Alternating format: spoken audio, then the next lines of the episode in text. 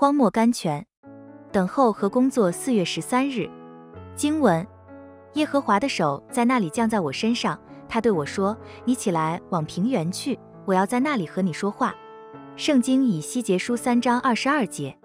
凡被神大用的人都先有一个特别等待的时期。